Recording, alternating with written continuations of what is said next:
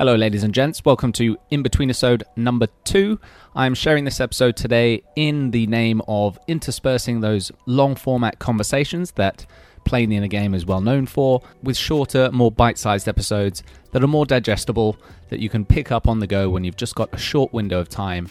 And hopefully, by upping the frequency, I can deliver you guys twice as much value as I'm currently doing. You know, I'm a lover of long format podcasts, and most of my listeners are too. But even I sometimes find myself craving a shorter, more digestible, more snackable piece of wisdom or story or a lesson that I can just pick up and weave into my day. So, without further ado, this is taken from an interview I did with the RTHK Radio 3, which was aimed at a bit of a younger audience and allowed me to reminisce on my professional football career, the path I've taken thus far, the path less traveled.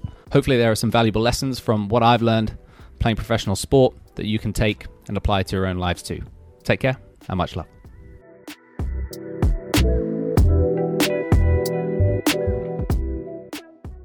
All right, Michael, give everyone a brief rundown of, I guess, what you do day to day now and, and a brief history of your sporting career. Sure. I guess day to day now is uh, I put it into three buckets. Uh, I build, I learn, and I teach. So I'm an entrepreneur for the last six or seven years since I retired from professional football. I've been building a luxury Japanese sake brand. Uh, with regards to the learning, I host a self development and business podcast called Playing the Inner Game, which is all about me interviewing people who are more successful, more good looking, more famous, better than I am on every dimension, and just learning everything I can from them, absorbing all of their wisdom and, and giving it to my audience. So I've had some some fantastic names on that podcast. And then I take everything that I've learned from the world of business, from the world of sport, from the podcast, and I teach. Uh, I do corporate training for large investment banks, for startups, for universities and schools, and also do some one to one executive coaching as well. But this is Sports Fix. So, with regards to sports, you know, I, I am an ex professional footballer. I was very fortunate enough to, to represent Hong Kong national team a couple of times. I was born and raised in Hong Kong as a, as a fairly typical international school kid. Even if my route to professional football was was very circuitous, I didn't go the conventional route to, to playing professional football. And of course, I, am happy to get into that as well. Very good. I don't believe you on the better looking part. Face for radio, which is why we're doing this. no, not at all. Um, there's, there's a lot to unpack there, but which one of your guests or what has one person said that has perhaps been so poignant that you can mm. that is now lives with you day to day? Is is that an easy question to answer? Yeah. It's not an easy question, and it is at the same time because I'm sure you experience the same thing. Every single guest that I've had on the show has left some kind of imprint on me. I, I say I carry their words like talismans, and you never know when it'll come to you. But there'll, there'll be a moment in time you'll be, you'll find yourself in a situation where the words of a certain guest will will just emerge from the depths and and they'll resonate with you and and you know I, I, can't necessarily put my finger on on one right now but like anything in life it's you know sometimes people they say for example why do i read a book? Why do i read a book? Because my capacity to retain the information is is so limited. I, I seem to almost forget everything that i've read but that's not true. It leaves a mark. It leaves a stain on you whether you realize it or not and you've absorbed some of that philosophy. It just becomes a part of you. So I think just being able to absorb all that wisdom by osmosis on the podcast, it's it's single-handedly the best thing I do. It makes me zero revenue. I do no advertising on the show. There's no commercial component to it. Um, but every single guest has, has left left a mark on me in a very positive way. Brilliant, brilliant answer. And uh, yeah, resonate everything you just said. There are certain things people say that you don't don't expect. Um, yeah, they stick out when you at least expect them to. So take us back to your school years. You played football for the most part, but how did the rest of your school um, marks look like? Yeah, I think no, I was I was always a talented sportsman, and we, we can unpack that word talent for, for, what it actually means and is. Um, I was a good all rounder, but football was always the thing I was best at. It's the thing I was most well known for, I suppose. I, I captained, you know, primary school, captain secondary school, it was somewhat preordained that I would play professional football. I think by a lot of people. To what level? That was, you know, that was always up in the air. That was always the question mark. But you know, if if enough people say the same thing enough times over and over, maybe you start to believe it. Um, but I loved golf. I loved tennis. If, if there was a ball to be kicked or thrown, or you know, I, I, w- I would pick it up and play it. So I, I loved sport. Um, swimming was probably my weak point. I think I, I, I, looked more like I was drowning than swimming. But anything on land, anything land based, I was I was fairly handy.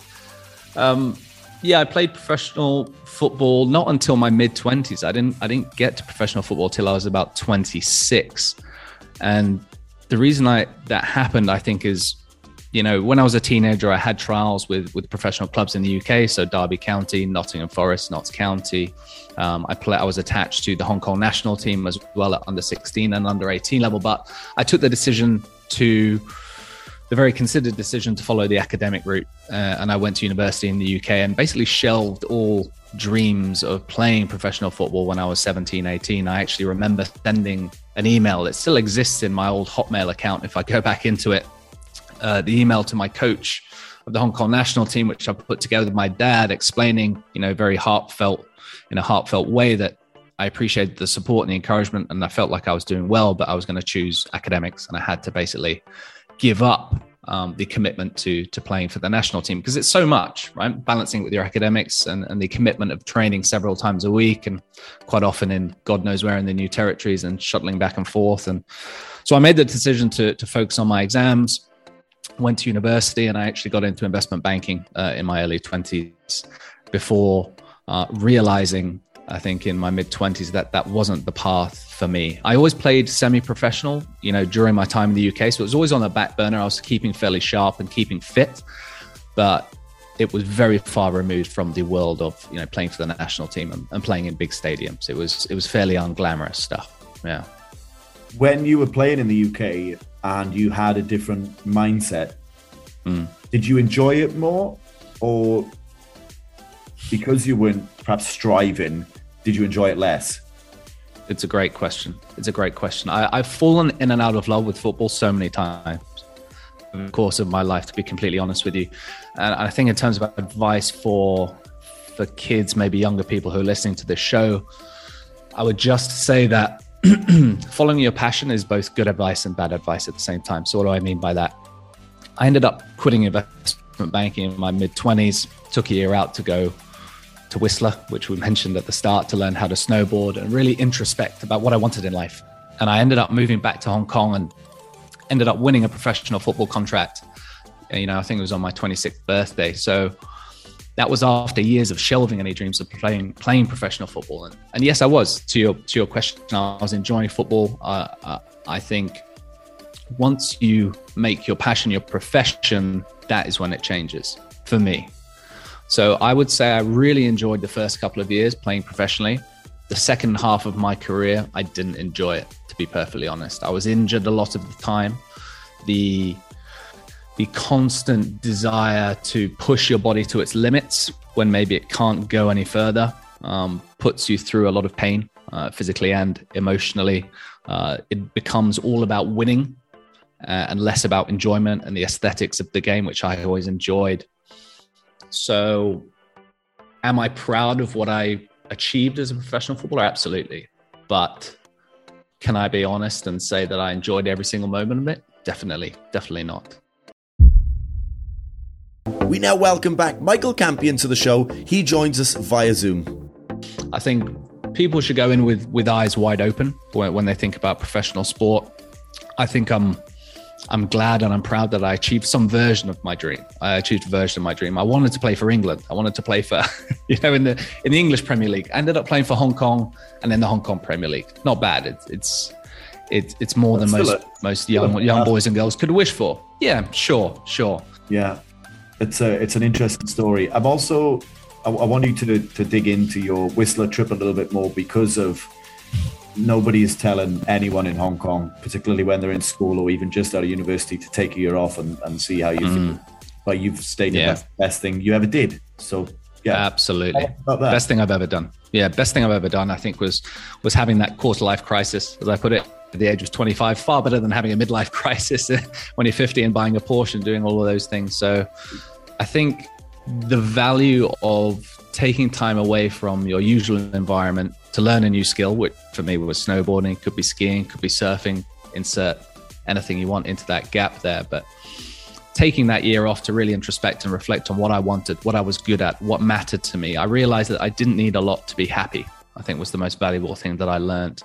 I was working in a retail store, folding clothes, selling clothes. Any spare time, I was up on the mountain. I think I snowboarded 75 days, 75 days in one season. So I've compressed essentially, you know, 20 years of ski holidays into into one winter. And it was the Winter Olympics, Vancouver 2010. Some people might remember that. Just an amazing experience. I lived in Whistler Village. I saw the you know that the horrible accident um, in, in, the bobsled, I believe it was. Right, people might remember that year. Um, but watching all the downhill events, and it was just an incredible experience to to try and reformulate your identity and realize what's actually important because society will impress on you certain desires and beliefs and you have to sometimes realize that you've been imprinted and you haven't actually formulated these wants and desires for yourself which is why i got into investment banking right? i desired the status the prestige or the perceived prestige the financial accoutrements of everything that comes with that when actually it turns out i should have followed my original passion which was to play professional football. And i did that. And now it's something else. And it will be something else again. I'm in my late 30s now. I'm sure i'll launch myself under, into a different project a different challenge once again. I think i'm very comfortable reinventing myself and, and trying new projects they don't scare me like they used to. Um, but you only get that bravery. You only get that um, confidence by throwing yourself into untested challenges and new new uncharted territories over and over again and realizing hey yeah I can survive. I can do well. Brilliant. I've got I've got two questions and I'm going to ask them both before I forget both of them. Go. The first one is how come you ended up going to Whistler and doing snowboarding out of all the things you could have mm-hmm. done? And then secondly, the reinventing yourself, do you think that is now what keeps you go- like that is what excites you is trying something new and trying to tick off mm. something else is that your oxygen great question um, number one, why did I choose Whistler and snowboarding? I think growing up in a in a subtropical country, and again, we weren't incredibly wealthy. We were comfortable, but I didn't go on ski holidays every year. I'd never set foot on a snowboard or a ski, and I just wanted to try and learn a new skill. And I think I asked some people where was the best place on earth. A lot of them said Whistler, and that was enough data points for me. So off I went. it was really that simple. And then number two, the kind of desire to reinvent myself and take on new challenges. I think that that's everyone's oxygen, or at least it should be, right? Is to always try and struggle uphill. It's the struggling uphill that that gives you meaning and excitement. And I think if I'm to try and draw a, a thread through everything that I've done, all of the random careers and, and things that I've worked on, it's always the common thread is putting myself in the arena, right? Whether it's a stadium of 25,000 people, whether it's being on stage as an MC and a speaker at a charity dinner, which is, of course, how, how you and I first came across one another, whether it's being on a podcast with someone better than me, whether it's starting a new business. I like the feeling of knowing that con- there will be consequences if I if I mess it up.